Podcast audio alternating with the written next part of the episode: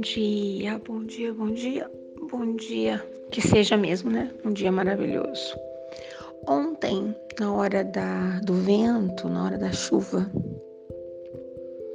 nós temos aqui várias árvores, né? E um, ple, um pé de ipê, que deve estar com seus vinte e poucos anos, e cresceu, como diria meu avô, espigado, bonito. Ele é suave. Eu olho para ele e tenho uma alegria. Floresceu nos últimos dois anos já. Um espetáculo. É bonito demais, né? Mesmo porque eu imagino que o futuro talvez nem conheça os, algumas árvores, né? Elas precisam de espaço, elas precisam de tempo. E o mundo não anda com paciência, né? Nem para conceder espaço e nem para conceder tempo que pena. Mas eu tive um pouco de receio, tenho tido, porque o vento consegue alcançar o meu pé de pé e balançá-lo numa altura tão absurda. E eu penso, para que lado ele tombaria? Será que ele tombaria? Vou perguntar para minha comadre se tem perigo. Existem árvores de raízes mais profundas, árvores de raízes que se espalham na superfície, né? Tudo isso transforma essas árvores em seguras ou não. Enfim, bom.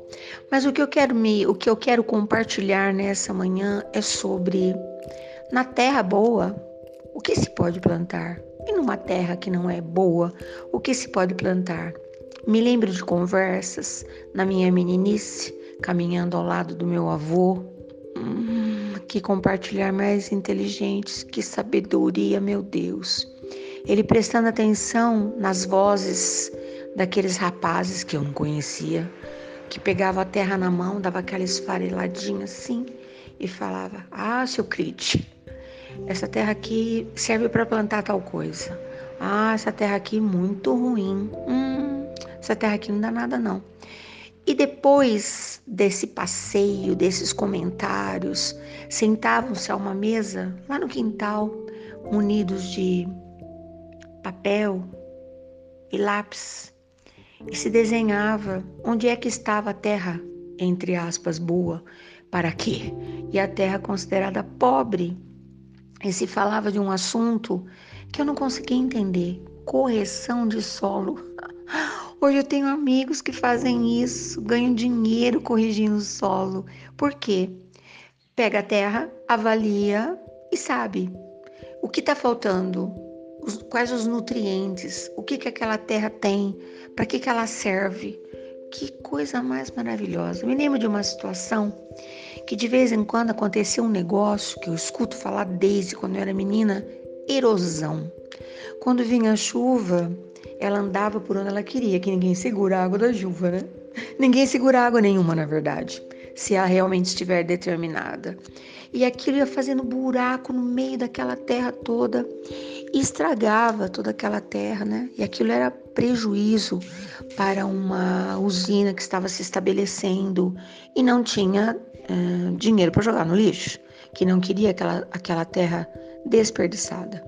E aqueles jovens que depois eu vinha saber, né, eram estudiosos, faziam um curso, se especializavam para saber tudo sobre a terra, orientavam ou não apenas o meu avô e outros homens, né, que ficavam ali bebendo daquele conhecimento, o que podia ser feito para evitar a erosão, o que se podia colocar para aquela terra ficar melhor. Aí eu acho que a Fati vai adorar esse assunto. Bom, e eu me lembro de uma situação que esses meninos chegaram com umas caixas de, de mudas e disseram assim: olha, nesse. É porque tinha os desenhos todos lá dos quadradinhos, uh, feito uma, um mapa não é? Era um mapa. Aqui nós vamos plantar eucaliptos.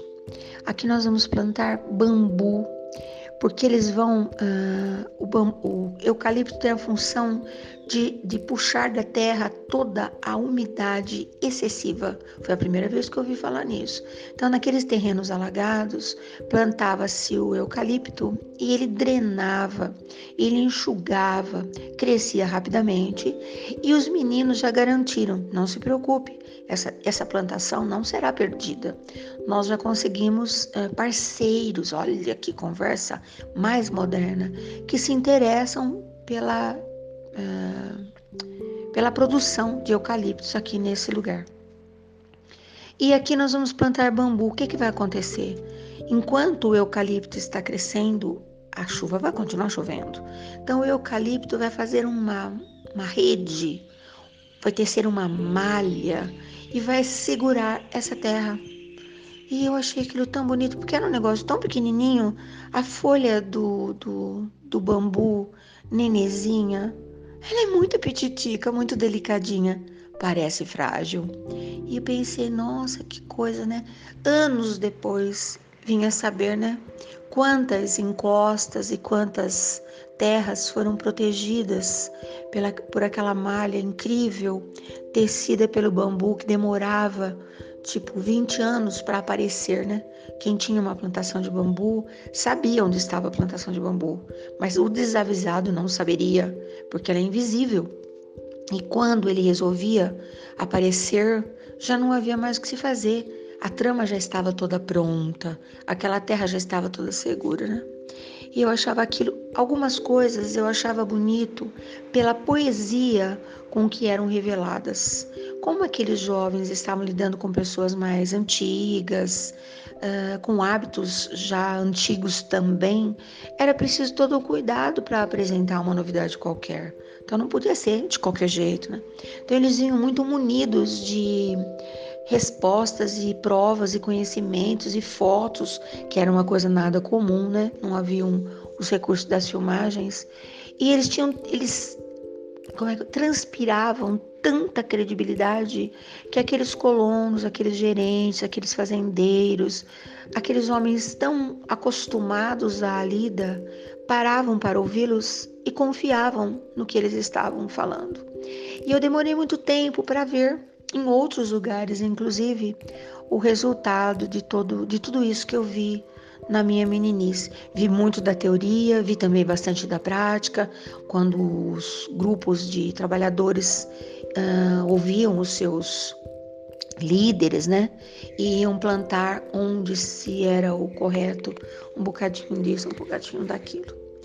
Mas por que será que eu ando falando tanto assim de natureza, de semente, de árvore, de lei, de recurso, de conhecimento?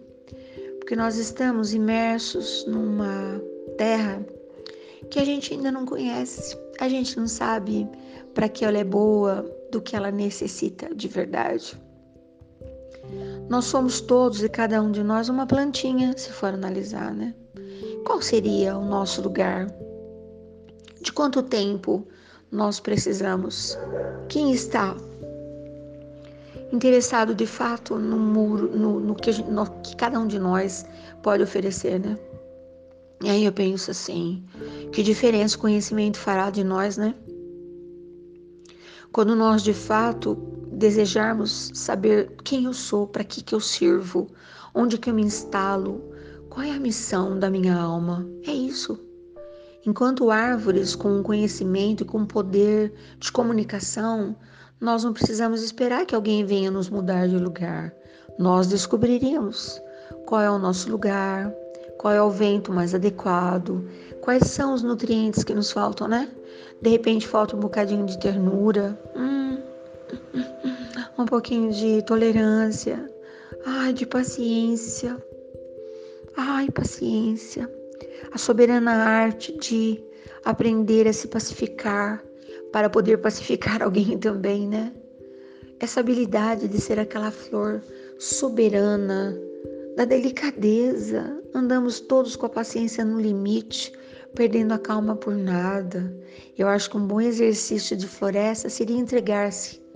Deixa o vento que me leve, deixa o vento que me traga. Coisas assim.